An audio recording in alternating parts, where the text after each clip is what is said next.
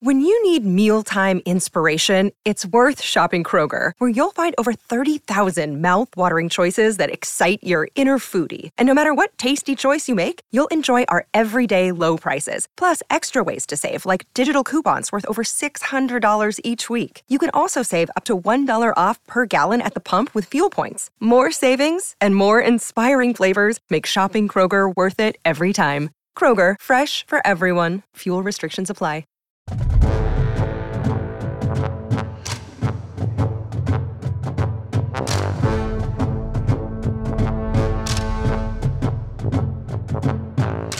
Hello, everybody, and welcome to another edition of Hang on the Holy Land, Land Grant Holy Land's flagship podcast. We are back after a bye week for Ohio State. We obviously didn't have a recap with no game this past weekend, but we are back to preview Indiana for you guys this week.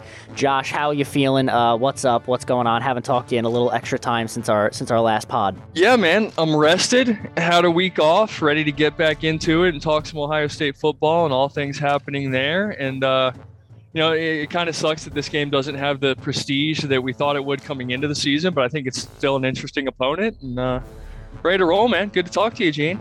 Been a while. Yeah, yeah, it's good to be back. Um, obviously, we will talk a lot about the upcoming Indiana Hoosiers matchup coming up on this Saturday night uh, in Indiana. But before that, just a couple of quick Ohio State news and notes to touch on. Uh, we are recording this on Tuesday afternoon, so obviously the big news of the day was Ohio State's latest commitment in the 2022 class, four-star defensive end Kenyatta Jackson. He is the first defensive lineman in the 2022 class, so it's kind of weird that it took, you know, till mid to late October for Ohio State to land their first guy. But Larry Johnson holds in another big name.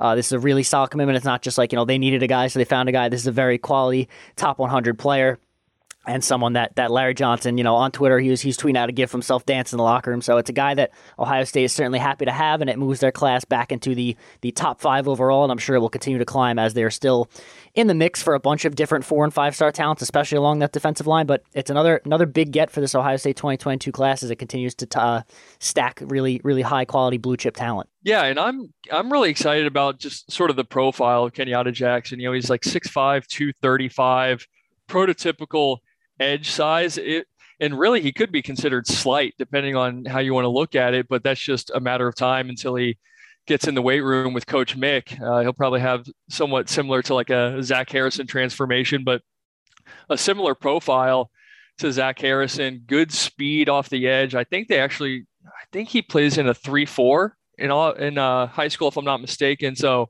Um, you know, good speed coming off that edge. He's not necessarily that uh, JT Tuimoloau body type, but um, you know, I've watched some of his stuff online. Um, Larry Johnson, you know, really brought up his character as well, and it's good to finally get that that first defensive line commit into the fold because then he can help recruit others. And I think it's just a matter of time before they land two to three to four more guys to really uh, replenish the defensive line. Not that it needs a ton of replenishment with the current talent we have and their age, but it's really good to get another high quality prospect in the fold. Absolutely. And, you know, he's rated the number seven edge prospect in the country, the number 11 prospect out of Florida. We know Ohio State has had that Florida pipeline going for quite some time now, dating back to the early days of Urban Meyer. And uh, he is actually, he, he attends Chaminade Madonna Prep in Hollywood, Florida. He's actually the uh, high school teammate of Ryan Turner, who is another Ohio State commit in this 2022 class. So that's a fun little little uh, connection they'll have coming in. Two guys that are high school teammates coming in now are going to be teammates at the collegiate level in Columbus. So yeah, it's another big get, and like you said, I wouldn't be surprised if we see more guys enter the fold now with Kenyatta Jackson kind of breaking the ice I saw Jeremy Birmingham of Letterman Row tweet that he, you know, he expects this to be like a three to five man Ohio State defensive line class. And looking at some of the guys that Ohio State is still in on along that defensive line, that could mean really big things because while it's taken a while for Ohio State to get this first guy, a lot of the reason for that is because Ohio State's chasing a lot of, you know, really, really high quality talent along the defensive line. And a lot of those guys tend to wait towards the end of the line. So when you're looking at, you know, five and high four star quality prospects out there, you're going to have to wait a little bit longer to get it. And so, you know, it's a little bit of a riskier play if you're Ohio State. But if they're confident that they could get these guys later and it's worth waiting for them, then I certainly trust guys like Larry Johnson or Ryan Day to get the job done, especially when it comes to defensive line with what we've seen over these last, you know, 10 years or so at Ohio State. Yeah, with Jack Sawyer and JT in the fold, I guess you can be a little bit more selective in the very next class. And that seems to be what Ohio State is doing. Um, and you know, the thing I, I didn't bring up before, but the thing that I like about Kenyatta Jackson is he has family, excuse me, that played in the NFL. His grandpa and two uncles, I believe.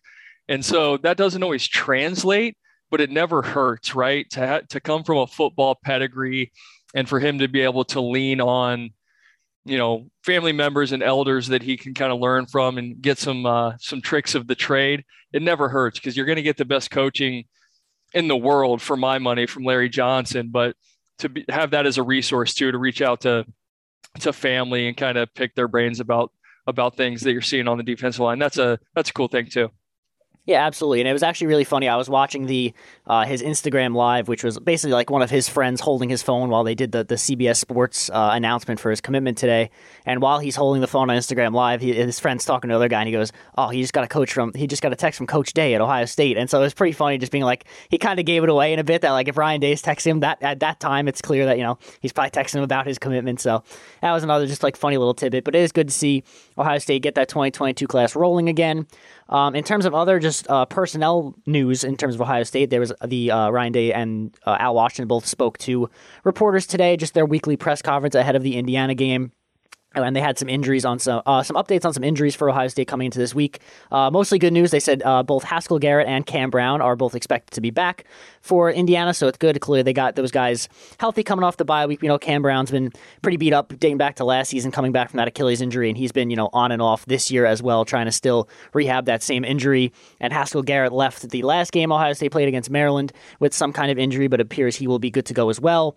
So obviously, good to have both of those guys in the fray, as those are two of Ohio State's you know best defensive players so far this year, at, at, at two very important positions. And then in, in, uh, on top of that, uh, Al Washington, they were talking about uh, Steele Chambers and how good he's played, and they said kind of expect to see a little bit more of him moving forward, which, you know, I think Josh and I kind of expected with how well he's played so far. So it's good to see that the coaches are recognizing his efforts so far this season. He did look really, really good against Maryland. He's really flying around there. He looks like a real, you know, he's this guy was a running back last year, but he already looks like a real natural linebacker. So all all positive news on the Ohio State personnel front heading into a what was supposed to be a really big game against Indiana, but has kind of lost a little bit of its luster with the Hoosiers, the way the Hoosiers have played. But for, for Ohio State right now, it's it's all steam ahead. Yeah, it seems like the bye came at a, a really opportune time, right? Not only for guys to get healthy, but for the coach, it gives the coaches an opportunity to, like you mentioned, work, uh, you know, spend some additional time with Steele Chambers, kind of rep him up, get him ready to go for increased playing time. So to get it in the middle of the season, uh, I always consider that a plus. Uh, you need a reset kind of halfway through. It's a really good time to get that as opposed to earlier or much later. So it gave them about, you know, 10, 12, 13 days to sort of work on some things or, you know, it will by the, by the time Saturday rolls around, give them about two weeks to kind of refine some things, get guys healthy, like I said, and hopefully continue to bring it together specifically on the defensive side of the ball. And then just to give the guys on the offense an extra week off too is um, a benefit, especially I like for the running backs, especially to get those guys healthy. We've seen them dinged up here and there. So a week off for those guys is going to be big and just, uh, you know, a, a week in the middle to regroup and get ready for what should be the toughest toughest stretch of your schedule, uh, specifically later in the season. Yeah, and you know, just in terms of Ohio State's linebacker corps, it's actually it's really important that Steele Chambers kind of plays well for the rest of this year because Ohio State's getting getting pretty thin in that linebacker corps. I, I believe they're down to six scholarship linebackers with the transfers of Dallas Gant and K'Vaughan Pope.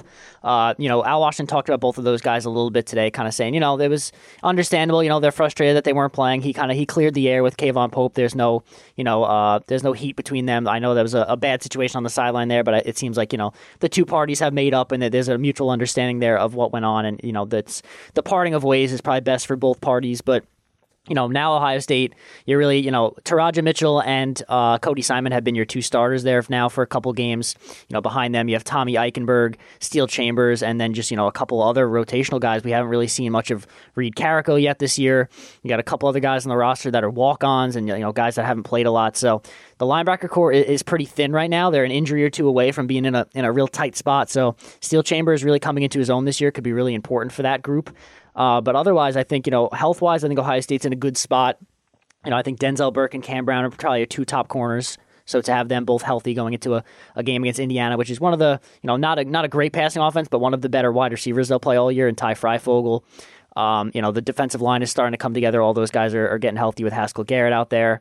Um, on offense, you're you're good across the board. I mean, TreVeyon Henderson is is you know they've they've taken him out a couple times now for like minor injuries, but that's really just to make sure he's good against these teams they know are going to beat by 50 in those games where he doesn't have to play more than a half. So that's good to see. And of course, all the the wide receivers, C.J. Stroud's fully healthy now with that shoulder, and he just got another week of kind of less stress on that shoulder, so to be even better. So all in all, I think Ohio State's in a really good spot. And like you said, it, it's really this was a good a good timed bye week because the schedule coming up is, is very tough, and you know to have you want to be at your best when you play these teams, and you want them to be at their best as well. But especially for Ohio State, having a lot of these top guys healthy going into the, the final stretch of the season, that's really going to determine their you know their their quest for a national title and their quest for the college football playoff. Uh, it, it's about you know where you'd want them to be right now. There's not you know other than Josh Proctor, who's obviously out for the year. It seems that Ohio State is is at maximum capacity moving forward. Yeah, you know, you brought up CJ Stroud, and I kind of forgot to mention it it, it doesn't seem like the shoulder has been bothering him, but to get him a week off of game action, it can't hurt, right? Any lingering effects, any lingering soreness that he may or may not have been dealing with um, should hopefully fall by the wayside with that additional time off. So he's another guy that could benefit from it.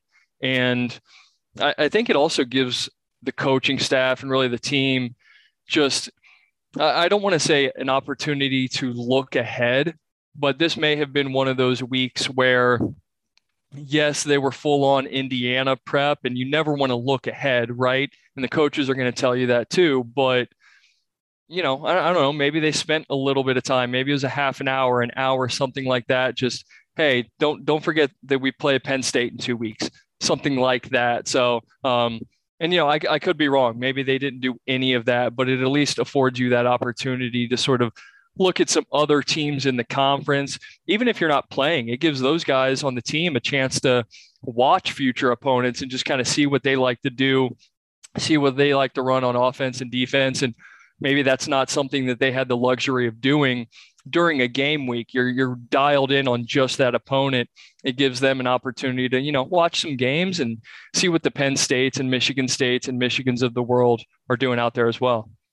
Yeah, Josh, I don't know if you saw this. Uh, it was from a couple days, or it was actually from yesterday, I think. There was a tweet from college CFB numbers is the Twitter account, and it's a graph of 2021 quarterbacks in college football in the Power Five, actually, just Power Five quarterbacks. And it's a graph of quarterbacks along uh, the x-axis is expected points added per play, and the y is their ESPN QBR. So it's you know kind of a an upwards trajectory of you know the guys that are in the top right are, are your best quarterbacks in the country. And CJ Stroud finds himself at the very top of the list, right next to Matt Corral and Pitt's Kenny Pickett. So you know two guys that are, have been considered in the Heisman race, and then a guy that Ohio State fans wanted benched after two weeks. So it's just funny to see, you know, how far CJ Stroud has come in such a short period of time. That you know, analytically, right now, he is one of the top quarterbacks in college football. And having watched him these past two week, two games, really, uh, it, it certainly looks like it with the way the offense is moving. So it's really impressive. I think, you know, that the shoulder injury, I think, played a large part in that. But also, as we've talked about time and time again, you know, the confidence and just getting the offense working right and kind of running the right scheme of offense with the way that, with all these players Ohio State has, there, there shouldn't be a bad way to run it, but there's certainly a, a, a perfect way to run it. And I think the mixture of a kind of Dwayne Haskins and Justin Fields offense kind of mushed together with a lot of the plays they run now is the right way to use CJ Stroud and he looks really comfortable and healthy. And you know now he's he's playing himself into one of the best quarterbacks in the country just a, a few short weeks after people were crying for his benching. So I just think that's a little a little funny to watch and I, I'm happy for CJ Stroud that he's been able to come this far and that he's looking like the guy that we expected to see in the preseason.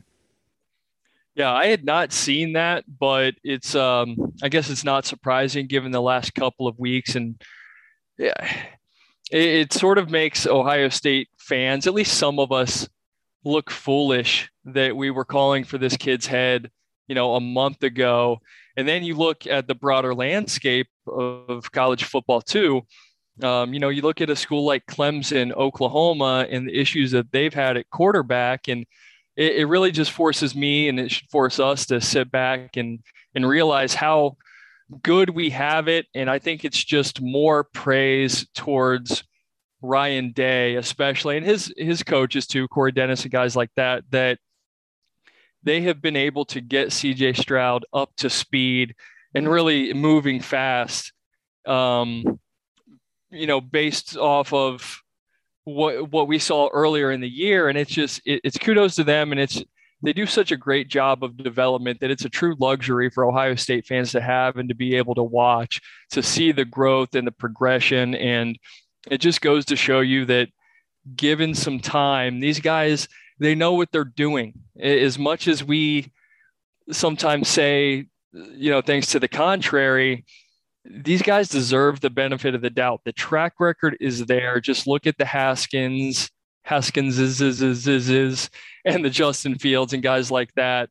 Um, give the coaches time. You know, they know what they're doing. They deserve the benefit of the doubt and take it easy on the kids too. If you don't like what you're seeing one, two, three games in, you got to let it breathe. You got to let it give it some time because we're really in a great position. And when it comes to quarterback, I, I would take this situation over that of any other, you know, situations in the country across the college football landscape. Yeah, and you know, talking about just how good Ohio State has it, we really kind of saw some of that unfold this weekend when we got to watch the rest of the college football world play without Ohio State in action. Uh, not a lot of pretty games this weekend. You know, I said last week that you know sometimes when you have a an on paper bad schedule, it winds up being good because uh, you know things weird things happen. Uh, not quite this weekend. I would say there was, you know, the one big upset was obviously Purdue over Iowa. I think the Iowa the Iowa carriage finally turned back into a pumpkin where having no offense is going to come back and bite you.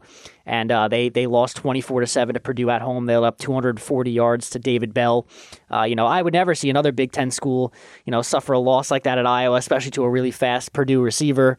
Uh, you know, those Never. two, though that game was uh, like those two teams playing each other, like both things happened that happened to Ohio State in their two losses. And it was just, it was weird I, to watch. I, I have to jump in there. We talked about it a little bit beforehand. On a scale of one to 10, how were you, how surprised were you at that outcome though? Uh, probably like a three. Like I, I don't know about I don't know if I expected them to get like they didn't really get blown out. I mean, twenty four seven isn't pretty, but like it's just Iowa hasn't been able to score all year, and if their defense isn't forcing turnovers, they can't move the ball, and that's what happened against Purdue. They didn't force turnovers, and their offense scored seven points. So you know that they've been they've been flirting with death. It seemed like all year, and I, I still think their defense is really good. But you know Spencer Petras and that offense, even Tyler Goodson looks like he's taking a step back. Like they just don't have the guys to get it done on the offensive side of the ball. And you know we we've seen the last couple years college football really transform into an offense first league. Even Nick Saban himself has kind of admitted that you know you need that high powered offense to compete in college football these days. Just having that that solid defense isn't enough. And Iowa Iowa's been doing it this way forever, and they they refuse to change. And it's you know they're going to keep doing this. They're going to beat teams that they should beat because they're really good at defense. They'll get some big wins over some big opponents because they force turnovers. But then at the end of the day, if they find themselves in a game where they have to come back and they're down a score or two, it's going to be nearly impossible because they don't have the offense to do it. And that's just that's just the team Iowa is. I still think they're a solid team. They'll probably still win the West, but that that offense isn't pretty and it doesn't look like it's getting any better. Yeah, Jeff Brohm has Kirk Ferentz's number, and I think credit due to the Purdue defense uh, as well. Their strength of schedule is not has not been the greatest, but on paper they were a good defense, and you saw that come to fruition on Saturday against Iowa. You know, George Karlaftis, that kid is an animal uh, for Purdue, and he definitely led the charge. He was all over Spencer Petras throughout the game. Um, and just you know that that unit performed really well. I still don't, in the grand scheme of things, I don't know what it means for Purdue. I think they're still a a, a seven and five team or, or, something of that nature. But um, credit to the defense; they played really well, even if it was against and I don't know I don't want to say inept Iowa offense, but they did what they needed to do to come out with an upset victory. Although I don't know how upsetting it was. I guess is the the broader point. Yeah, absolutely. And I just, you know, Purdue now, to their credit, is ranked in the top 25. They're at the very 25th spot. Uh, Ohio State will probably have to play both of those teams if they, you know, if they win out, they they'll play Iowa in the Big Ten title, and they obviously have Purdue on the schedule. So they have two demons to exercise there coming up later this year. Uh, but just looking around kind of the rest of the top five, everyone else kind of handled business. Uh, Georgia and Cincinnati continued to look like Georgia and Cincinnati, both getting dominating wins. Uh, Oklahoma kind of looks like it has new life with Caleb Williams at quarterback, which is you know something I kind of expected once they bench Rattler. I really like Caleb Williams and that team, that offense just runs so much better with him under center. Uh, Bama looked angry against Mississippi State, beating them 49 to 9. So the Bama, I think, is still going to be a team in play. And if they can beat Georgia at the end of the year in the SEC title game, I, I think we'll see two SEC teams in the playoff. And then other than that, you know, just kind of around the Big Ten, Michigan State stayed undefeated with a 20 to 15 win over Indiana.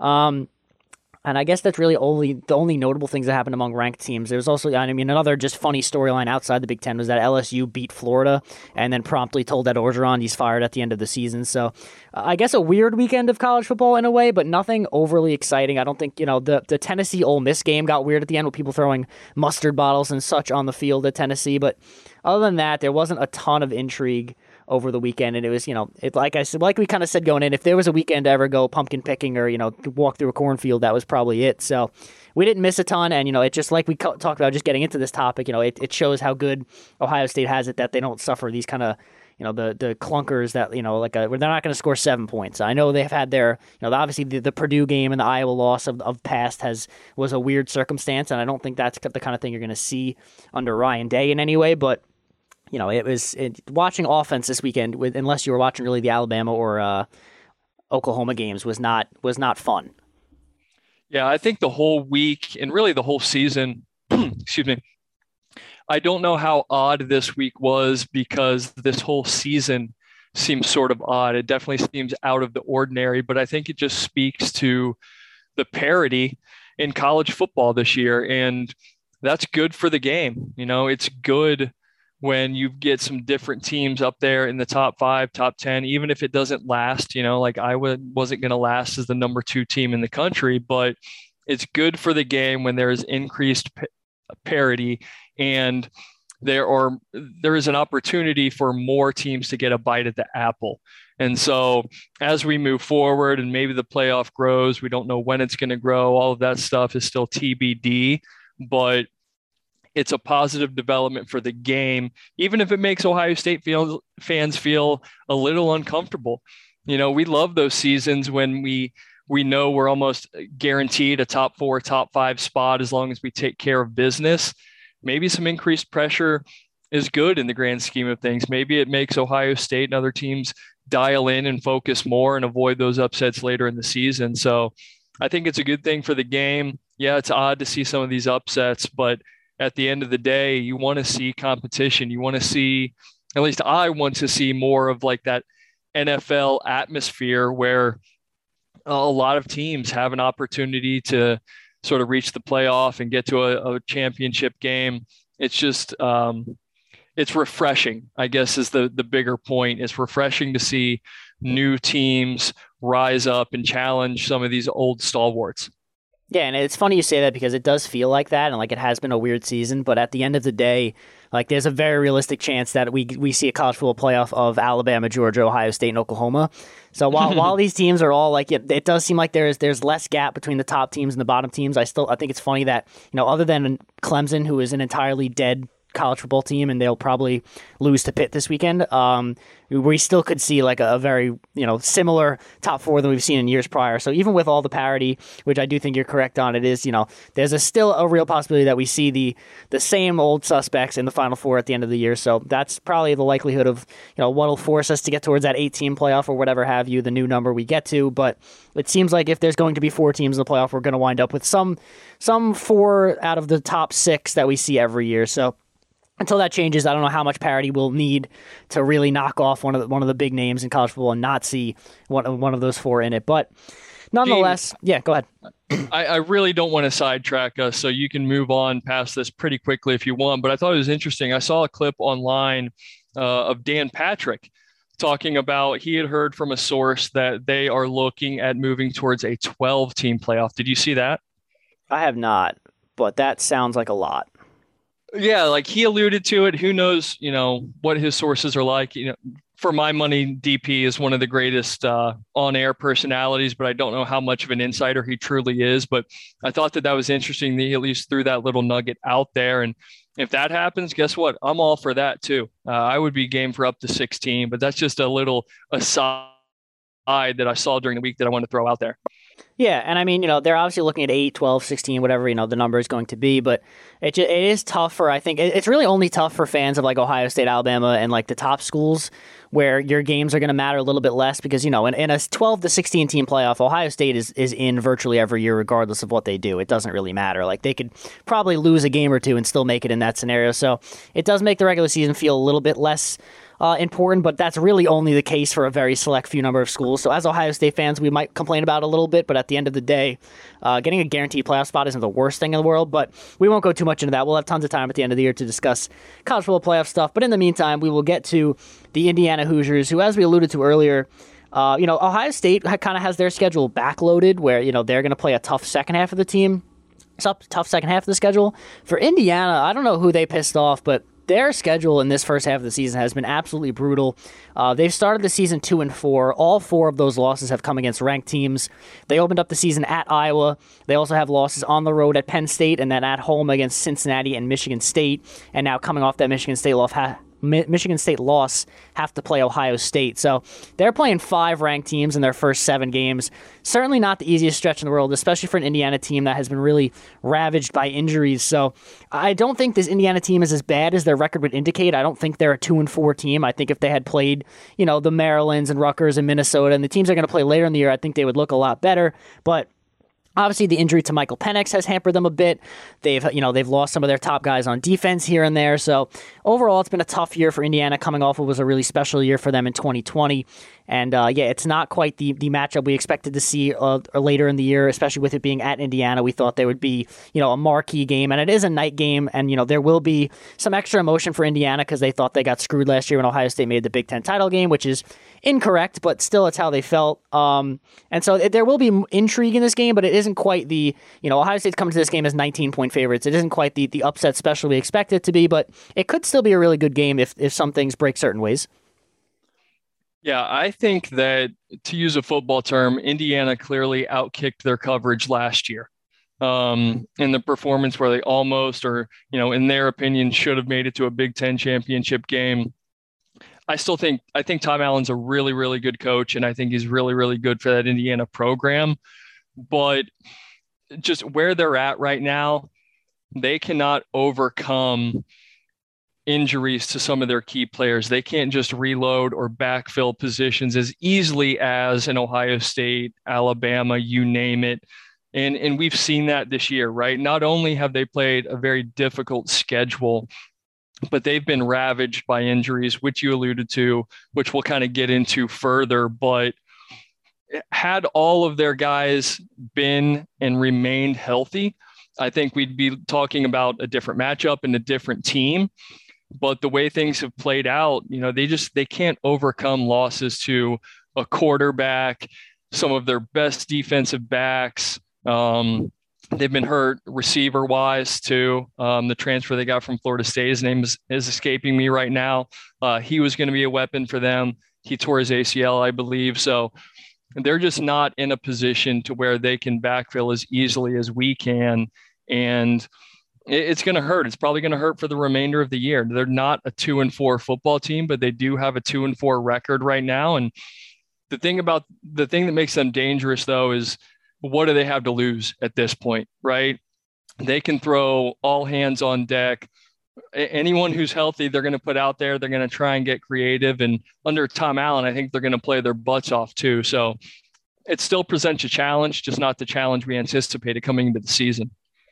Yeah, absolutely. And like there, the on top of the injuries, I think a big you know underlying story going into the season was you know losing Whop Philyor to the NFL uh, was a big loss for them. And I know they still have Ty Fryfogle, but it was almost like a, you know, it was almost like their version of Chris Olave and Garrett Wilson, obviously at a much smaller scale. But Whop Philyor and Ty, Fro- Ty Fryfogle were a really good duo for them.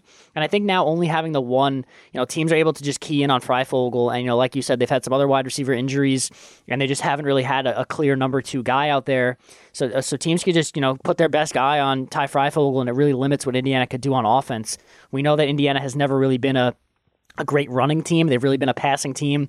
So between the injury to Penix, you know, having only one true star wide receiver out there and some other injuries, it's really hampered what they could do on offense. And, and it shows in their numbers. They come into this game ranking as the number 107 offense in the country. Uh, they're number 96 in rushing offense, number 88 in passing offense. Uh, to their credit, they are still really good on defense. They're the number 37 total defense in the country. They rank 39th in rushing and 49th in passing yards allowed. So they are still playing really good on defense, but the offense has just not been there due to a variety of factors that we've touched on. And, you know, we, we've alluded to Michael Penix. It's not 100% certain that he's not going to play in this game uh, but it doesn't sound likely. And you know what makes it sound even less likely is that they're not redshirting their their freshman backup Donaven McCulley. Uh, it seems like he's going to be their number two guy behind Jack Tuttle, and so having them not redshirt him seems like they might feel like they need him. So I feel like it's highly doubtly that Michael Penix will play in this game. And you know even when he was playing this year, he wasn't having his greatest season. I think the guy has just been too beat up, and injuries have really gotten to him because when he first showed up in Indiana, he really looked like a star, and now he's just had a ton of significant injuries. And you know, coming to this year, before in, in the five games he played before he got hurt, he had four touchdowns and seven picks, and he just didn't look like him usual himself. He doesn't have the confidence he once had. He doesn't have the accuracy he once had, and I think he's really just been beaten down by these injuries. And it's really sad to see because I really liked him as a quarterback. He was one of the best quarterback like prospects they've ever had. But now they have Jack Tuttle out there as their starter. Uh, last week against Michigan State, he threw he completed 28 of 52 passes for 188 yards, no touchdowns, two picks. He's really not, you know, the guy. If they had their choice, they obviously wouldn't have had him as the, the starter coming into the year. I don't think he's bad. I think they, they kind of mold the offense a little bit differently around him, where they do more of short stuff instead of the, the deep balls they like to throw with Penix. But it, it's clearly not the offense Indiana would like to be running, and I feel bad for Penix and I feel bad for Tom Allen because I feel like you know if he hadn't sustained all those injuries and they had some of these guys on offense, I think they'd have. I don't think they'd be quite as good as last year. They looked like you said they outkicked their coverage, but I do think that they're you know they're a better team than the record showed this year. So I think neither record these past two years are indicative of the type of team Indiana is. The thing that's a real bummer for Michael Penix Jr. is yes, it's the injuries, but what the injuries do is it takes away or it robs him of an opportunity to put a stretch together. I always feel like he's had in the past two to three really good games, and then something happens. And I, have been critical of his accuracy as a passer, but he can extend plays. He's creative back there. And for all the other guys on the team, Fryfogle, you mentioned Whop Philyor, uh, Peyton Hendershot, I'm big on their tight end. I think that Penix has still been the guy that makes that offense go because of his ability to extend plays and be athletic back there. So you're right. Like something's just not right with him this year. I don't think that he has regressed greatly. I think the injuries have just mounted up. Maybe it's in his head too. There's always a confidence factor that comes into play. But even when he was quote unquote healthy, he wasn't the same guy. And that's that does suck for him and it sucks for the big ten too because i think they've got a really talented team around him. But when you you know kind of take out one of the legs and i would definitely say that michael penix jr was a major appendage i guess you could call him the arm the left arm. But um it's just that's something like i said they can't come back from. Jack tuttle is a fifth year senior who's been primarily a backup for a reason um, he's not on the same level as Michael Penix Jr. And I think the biggest surprise, though, from what we've seen from their offense is the inability for Stephen Carr to get much going. You know, I know that he wasn't wildly successful at USC, but he still had that pedigree and he played in a lot of rotations, right? He was still a decent running back, but right now for Indiana, I think he's averaging like 3.6 yards per carry. They've not been able to get the running game going. So are you surprised at the ineffectiveness of Stephen Carr, or do you think that's more that says more about their offensive line and their struggles there? Yeah, I'm a little surprised by just him specifically, but at the same time, like I said, like Indiana has just seemed to never want to run the football, and they've never really been particularly good at it. You know, they had Stevie Scott there for the felt like the last ten years, and it was just like a he was a power back that was going to get you four yards a carry, and you know, kind of like we've talked about with some Ohio State running backs this year. He's a guy that's you know, if you if you give him four yards, he'll get you four yards, and if you give him twelve yards, he'll get you four yards. So it's just like it's not it's not a great explosive rushing attack. He only has a little over 400 rushing yards on the season with four touchdowns, and like you said, he's only averaging 3.6 yards per carry. And you know, it doesn't help when they don't have much of a passing game to establish the running game, even if they're trying to do it in reverse splits. Um, Outside of the guys you mentioned, Fryfogle and Hendershot, there's really not much there. Uh, both of those guys only have a touchdown each on the season, and those are their top two receiving threats. So that's not what you love to see. Um, along the oh yeah, it's it's not great. Uh, along the offensive line, they return four starters, but it's a unit that wasn't particularly good last year and isn't having a particularly good season this year. Uh, they're tied for 58th in all of college football with 12 sacks allowed. Um, so you know, overall, it's just not the pieces on. They have a couple pieces on offense, but it's not enough to get the job done. Um, I still think it'll be an interesting. I wouldn't say test, but it'll be interesting. Uh, it'll interesting like to look at for the Ohio State defense and how they play in this game. Just because I guess you know I, I would say it's a similar similarly effective offense to that of Maryland's. I think Maryland's, you know, Rakim Jarrett is probably better than anyone on Indiana. But other than that, I think, you know, the, these are two similarly styled offenses in the way they like to attack short and they don't really run the ball a ton. So it'll be another test for Ohio State's secondary. We'll get to see some of their healthy players out there. I think it'll be a good matchup on that side of the ball. And another step up before, you know, Ohio State plays an actual good offense or one of the better offense they'll play in the Big Ten at least in Penn State the following week. So you know, as as we've talked about week after week, it seems like there's just a ramp up in in competition every week. So I think this is another good test for the Ohio State defense. Even though you know, obviously, you know, Jack Tuttle isn't quite the threat that Michael Penix is, and you know, th- think, there's a lot uh, of guys out there that are not healthy. Sorry, Jane. I think that uh, the Peyton Hendershot matchup will be interesting, and I wrote about him for this week's offensive player to watch. He's a really skillful tight end. Um, and I don't feel like Ohio State has faced one of those this year. Uh, two years ago, he was, gosh, I don't have the the numbers in front of me that I had for the article, but uh, you know, like 50 some catches, 600 yards. Yeah, and he was a guy that was expected to be really good last year, and he just kind of disappeared, and now he seems to be back. I don't know what happened there.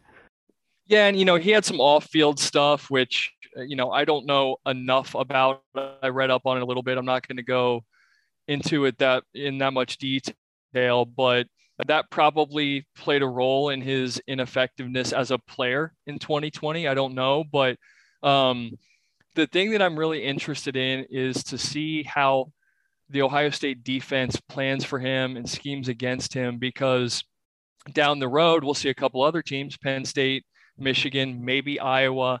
They like to involve the tight ends as well. I, I don't know if they're as skilled as a Peyton Hendershot. He's 6'4, 250, decent speed.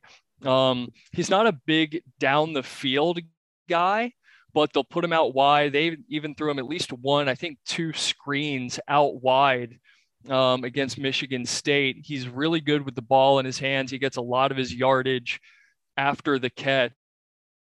And so when you think about this Ohio State de- defense, A, they haven't faced a guy like this. And B, they're still trying to figure out their own, definitely the back seven.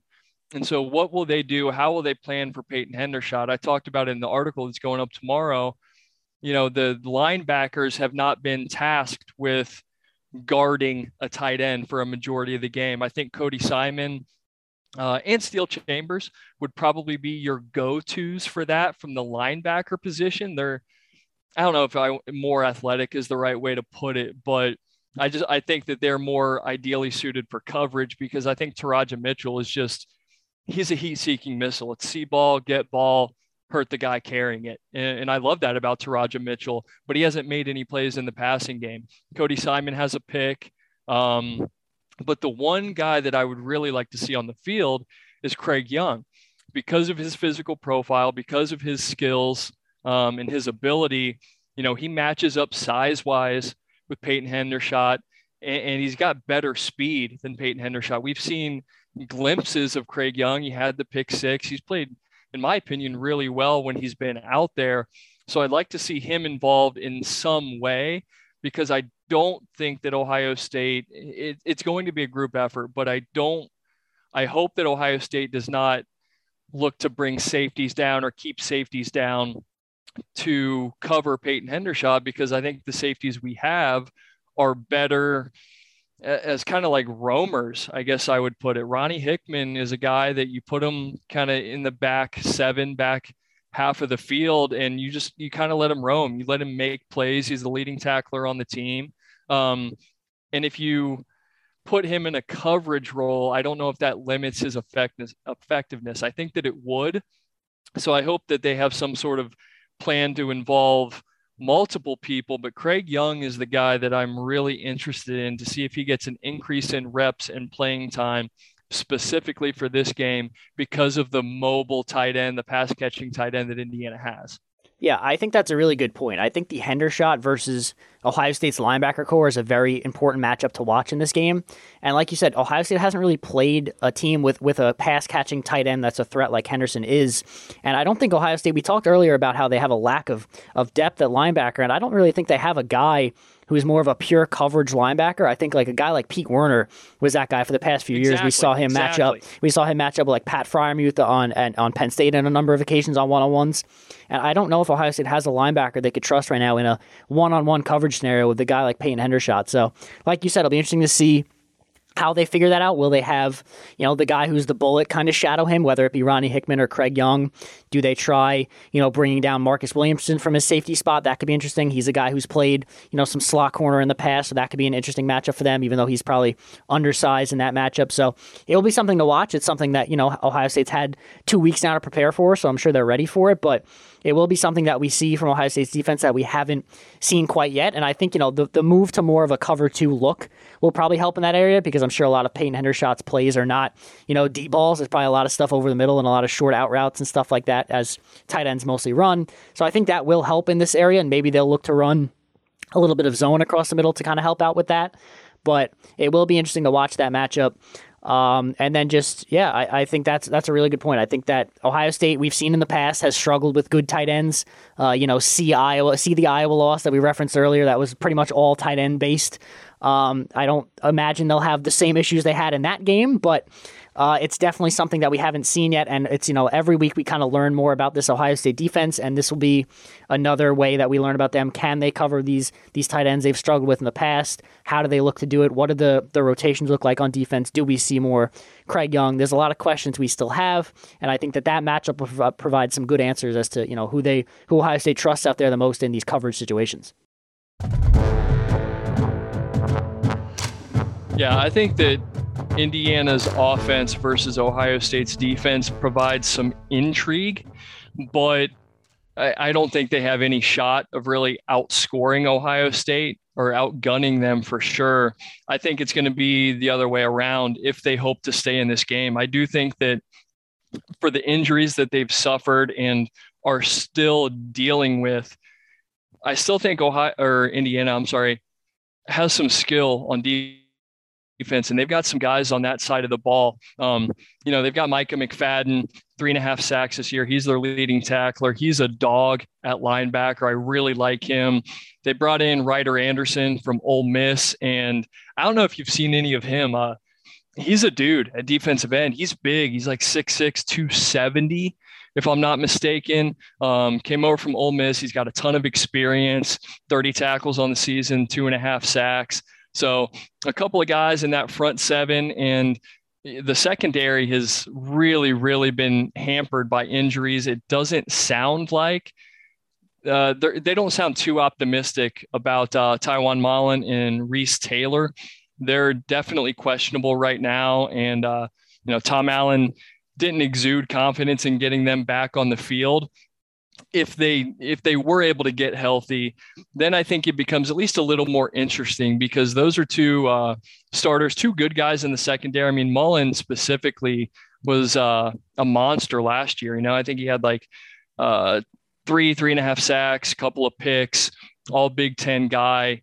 He's been dinged up. He's missed the last couple of games. So their secondary is where they could either it's it's going to be feast or famine. You know, I think we still put up numbers, but if they can get some guys healthy by Saturday, I do think it makes it a little bit more interesting, um, just based on past performance and experience. They still do have Devon Matthews. He missed the first couple of games, um, but he's back and he's their third or fourth leading tackler, I think, in only three games played. So they do still have some talent.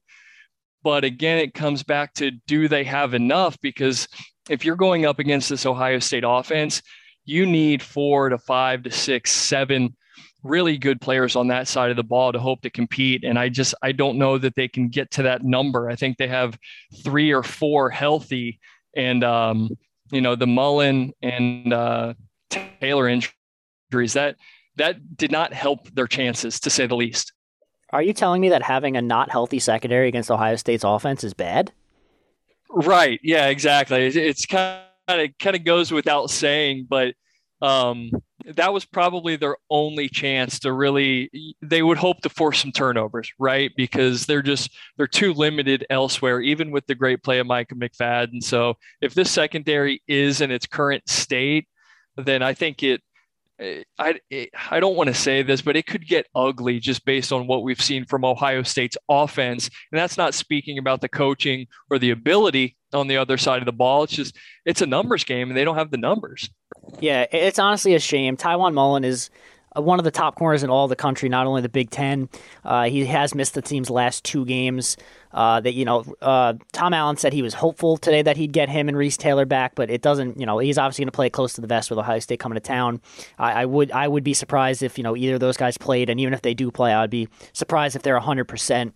And you know, even if they have Tiawan Mullen back, there's only one of him, and you still have to cover. You know, if he's on Chris Olave, you still have to cover Garrett Wilson, Jaxon Smith-Njigba. So it's a tall task for any defensive secondary to face, and especially if you're missing your top guy out there, it becomes a nearly impossible task. But the other two guys you mentioned were also guys I had written down Micah McFadden and Ryder Anderson.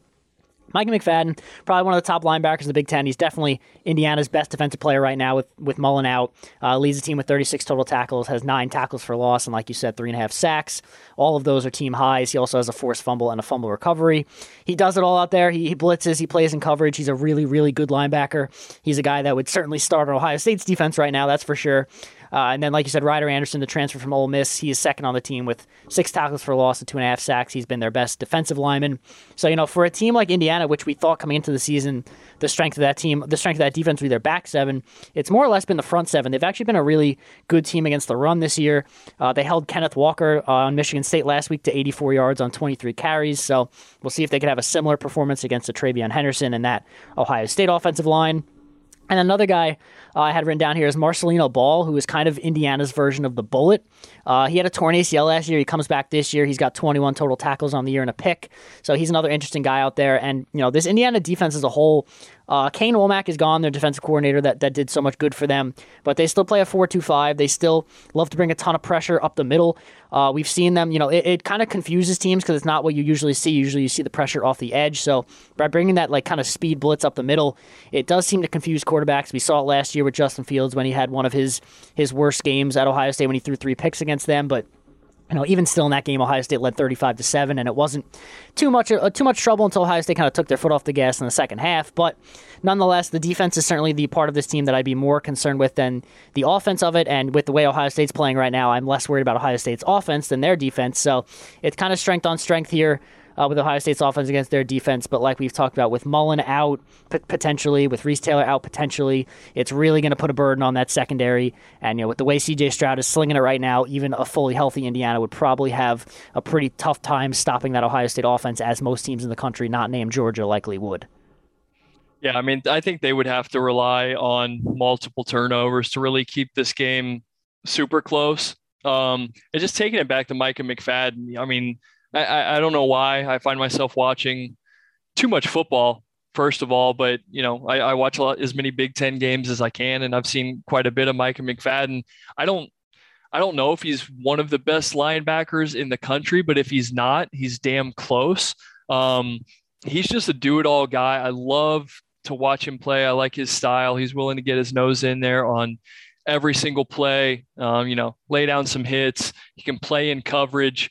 Um, he's just a really great linebacker, and it's another bummer the injury situation because you get a guy like this at Indiana, his skill level and his kind of uh, you know football acumen, he is arguably a transcendent college football player, if you want to title it that way. Um, and for him to you know be a senior coming back off of a great year and individually a great year now he just sees guys going around him left and right. That's got to be a bummer for a guy like that at a school like Indiana. So um, I still expect him to make some plays. I think he's going to be a thorn in Ohio State's side. And, you know, eh, he's only one guy, but I'm still going to have my eyes on him too, just because of uh, you know, his skill set and the way he plays. I, you said it. I would take him on Ohio State in a heartbeat, and that's not a shot at anybody else on Ohio State's team. I just like Micah McFadden that much. I think he's a hell of a football player. Absolutely. And I think the key for Indiana's defense in this game and for Indiana as a whole, just to keep this game close, is to really get pressure on CJ Stroud. We haven't seen a team really come after CJ Stroud all that much. He's had a relatively clean pocket most of the time. He hasn't really been under duress a ton. So if Indiana could get a little bit of a pass rush in this game, we know they like to blitz. I'm sure they'll do it a ton in this game. CJ Stroud's still a young quarterback. He's still a first year starter. He hasn't seen a ton of pressure in his face, and maybe that could force him into some turnovers. Uh, who knows? But like we, we saw it against Justin Fields last year, and it, it worked on occasion. So I'm sure they'll look to dial up a similar scheme to what they did against Ohio State last year, at least what they did in the second half, which seemed to work better than whatever it was they did in the first half of that game. But yeah, I, I, think if Indiana has any chance in this game, it's going to start with that defense getting pressure and forcing Ohio State into some mistakes. Because if they're just going to, you know, sit back there and let Ohio State pass and try to just defend the pass, I, I don't think that's going to work out for really anyone in the country, and especially not with the the health status of Indiana's best players. Um, so I, am I'm, I'm looking at that as kind of one of the keys to this game. Can Indiana get pressure? Uh, we know how good Ohio State's offensive line has been this year in pass protection, at least. The run blocking has been you know iffy at sometimes. I think the the four tackles offensive line has something to do with that. I would like to see you know more of Matt Jones. I don't think you could really run a situational offensive guard out there, but if you were to do it, he would be the guy. I think he's a better run blocker than some of the tackles they have playing on the interior. But either way, I think Ohio State's offensive line has played well. I think this is one of the better, you know, teams in terms of uh, getting pressure they've faced. So we'll see how that matchup plays out. But yeah, I think if Indiana has any chance of keeping this game close, it's going to have to start with, you know, forcing CJ Stroud into mistakes and getting in his face early and often. Yeah, no disagreement here. We keep uh, circling back around injuries. I think that's the the big theme here is is uh, Indiana's just too decimated by them. I think it's going to hurt them in the long run. I hope that they do get some guys back. Um, even if it's not this week, I'd like to see them get competitive. But uh, you know, we're kind of dancing around it. Let's get the score predictions, Gene. Where are you at on this one? Yeah, if Indiana was fully healthy, and that includes Michael Penix and the defensive guys, I think this would be a closer game. I know the line Vegas has is about 19 right now. Um, I don't really even see it being that close. I, am still not fully sold on Ohio State's defense, but I don't think they have to be all that great to stop Jack Tuttle in that offense right now. Funny enough, I'm sure this is a story everyone will will tell this week, and it was told a little bit last year. Um, Jack Tuttle was the high school quarterback of Chris Olave, and the reason that Ohio State went to scout Chris Olave was actually to look at Jack Tuttle as a quarterback prospect, and they wound up finding Chris Olave when they went to go view him. So the reason uh, Ohio State has Jack Tuttle to thank for Chris Olave, so maybe they'll they'll throw him a bone and give him a free touchdown there just as a thank you note for Chris Olave. But I, I think that Ohio State continues to roll in this game. I think it's a good, you know, another next step towards that Penn State big matchup that's going to be now announced as a night game. So that should be fun in their all red uniforms that weekend. I'm going to say Ohio State 51 17. Um, I think Ohio State's offense, especially with all, you know, without Mullen out there, I don't see if how Indiana has anyone to stop uh, those wide receivers on Ohio State. I think the offense is just clicking it, it, too well right now, especially coming off a bye week to really fix some of the minor issues they had. I don't think they'll be able to hold uh, TreVeyon Henderson to the totals that Kenneth Walker had, even though I really like Kenneth Walker. I just think TreVeyon Henderson is a different kind of dude. And, you know, between the running game and the passing game, I think Ohio State rolls, and their defense does enough against Jack Tuttle to really keep them off the scoreboard. Okay, so I like your Indiana prediction, um, and I still do think that Ohio State covers, but I'm going to be a little bit more conservative here. I think for all the injuries they've dealt with, and you know, and everything, especially on the defensive side of the ball, I know they're hurting, but I know they've still got some playmakers. So I think they actually hold Ohio State under 40, but I'm going to go with 38 17. Um, you know, this is going to be the first game Ohio State plays, I believe, where the weather is going to be a little bit cooler, uh, probably, you know, 50 ish here in Columbus come Saturday night.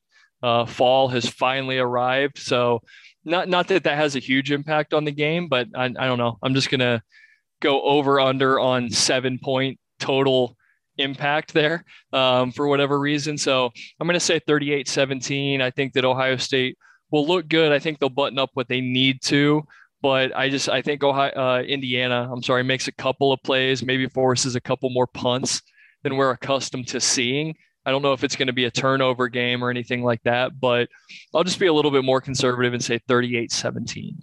Yeah, this is the first game of the year I'm actually like confident in Ohio State winning big, which means there's absolutely no chance they actually win big. It's going to be a much closer game than we expect, and I'm sure I'll be stressing in the second half. But uh, yeah, that's just kind of where I'm at. I, you know, the last two weeks may have jaded me. I had a week off to think about the the Maryland and the Rutgers performances. I have that dancing in my head, so maybe I am overly optimistic. But I just, you know, I don't know how much. I know Indiana, like they have all this stuff with Ohio State last year and everything, but at, at two and four on the year, I mean, their season's more or less over. I don't know how much they have left to play for at this point. You know, a lot of injuries, a lot, a lot of bad luck coming their way. So. I just don't know. I mean, maybe they'll give it some fire in the first half, and then if Ohio State gets out to a big lead, they just kind of, you know, fall asleep. But I could see it going either way. Um, yeah, I don't really. Do you have any other closing thoughts, Josh, before we get out of here? I will be. I just want to put it out there. This is coming out on Wednesday. Uh, Coastal Carolina plays tonight, and they're minus four against App State, and I will be taking that because that seems like free money. But that's all I have for you in terms of betting advice, Josh. No, I was going to bring up the schedule, and you took the words right out of my mouth. I was going to say we have a little midweek special with Coastal against App State. Um, no, you know the schedule is it's kind of junk this weekend as well. Now we said that last week, but um, I'm not really finding any really intriguing matchups. I don't. I can't even find right now one matchup of ranked teams. So you know it would be upset alert if you could find that. Uh, a little bit interested in the Oklahoma State Iowa State game. Oklahoma State's up to eighth in the country right now. Iowa State came into the season with a lot of hype. They're currently unranked, but if you believe in Matt Campbell, which I don't, um, you know, I know Ohio State had a flirtation with him or supposed flirtation with him for a while.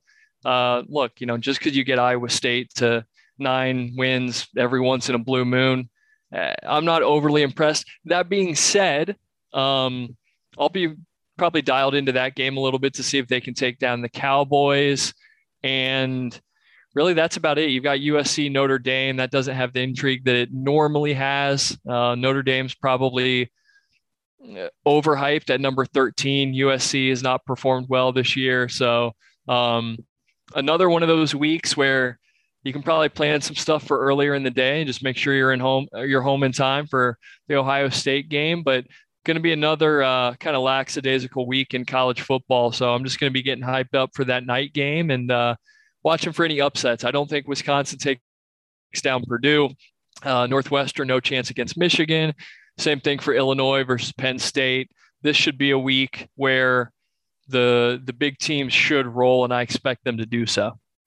Yeah, I mean, the most fun games to watch this week are definitely going to be those midweek games. I think Coastal at App State will be a really fun game to watch. I think the same about Tulane, SMU. So it's a big week for the group of five teams. Uh, but yeah, like you said, other than that, there is really no intriguing matchups this weekend. I think it'll be really funny if Clemson loses to Pitt. Uh, they are the underdog. Uh, I don't know. I mean, them being the underdog, it makes me almost have to bet on Clemson just out of like principle. But it would be very funny if Pitt wins. I mean, Clemson's offense is absolutely atrocious, and Kenny Pickett's killing it at Pitt. So I, I would I wouldn't be surprised at all if they won that game. But it, it's just it's a weird season, man. I mean, Northwestern beating Michigan would be hilarious. That's definitely not going to happen, but it would be very very funny. Uh, yeah, un, un, unranked Wisconsin playing at ranked Purdue is exactly what we all thought would happen going into the year. Uh, and other than that, yeah, really not much on the what schedule. about what about Tennessee at Alabama? I mean, I, I was looking at, at that. This... I was if that was at Tennessee, I think it would be intriguing, but uh, because know, they would throw stuff at Nick Saban. Exactly. Yes. That just for the golf balls being thrown at Nick Saban, it would be more intriguing. But yeah, I mean, Tennessee's definitely playing better than they were earlier in the year. They're still not great. I don't know if their their quarterback is is hurt long term. I don't. You know, Joe Milton is certainly not that guy, having run out of bounds instead of throwing the ball on the, last play of the game. I don't really know the decision there, but yeah, man, it's it's a bad schedule this weekend. So yeah, get get your fall activities in early. Uh, watch some of the midweek games when there's nothing else on and uh, then strap in for Ohio State, Indiana at night in uh, in Indiana. I've been to that stadium; it's pretty cool. Uh, when I was there, it was it's it's a smaller stadium. It was like fifty percent Ohio State fans, if not more. When I was there, I'm sure it'll be the same with the way that Indiana has started this year. So it won't be too much of a home field advantage for Indiana, I would imagine, at least you know for the second half, hopefully. But uh, yeah, it should be a fun game, and that'll really, you know, if you're an Ohio State fan, that's really the only thing to look forward to this weekend. There's not a ton of fun on the schedule, but maybe, you know, we got a, we had a bad week last week on a bad schedule on paper. Maybe we get the good week with a bad week on schedule this year. this week. Yeah, we just need to get through another one, and then Ohio State's really going to get into the meat of their schedule. So, um, you know, stay with us. Keep tuning in for these previews, and just you know, soon enough, we're going to be talking about the Penn States, Michigan States, and Michigans of the world. Oh, week nine is a banger in college football. We'll get to that next week, but there's a lot of good games on week nine besides Ohio State. That's especially in the Big Ten. That's Michigan plays Michigan State that weekend. You got Penn State, Ohio State. That's there's a lot of big matchups that we can look forward to. So that will be a good one. So get your fall activities done now because next weekend you're you're you're not you're you're on the TV for all Saturday. So get it done now. All right, Gene, you got me. I'm I'm gonna uh, mess around this weekend and then I, am fully dialed in next week. I, I'm only like 80 to 90 percent dialed in every week so far this season, but my promise to you is to be 100% next week. We love to see it.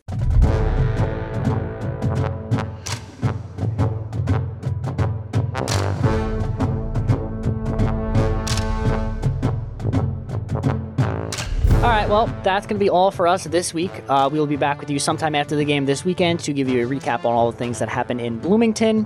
Uh, be sure to read all of our content at landgrantholyland.com. Be sure to like, rate, review, subscribe to the podcast, all that good stuff. And for Josh Dooley, I am Gene Ross. We will see you this weekend. And as always, go Bucks.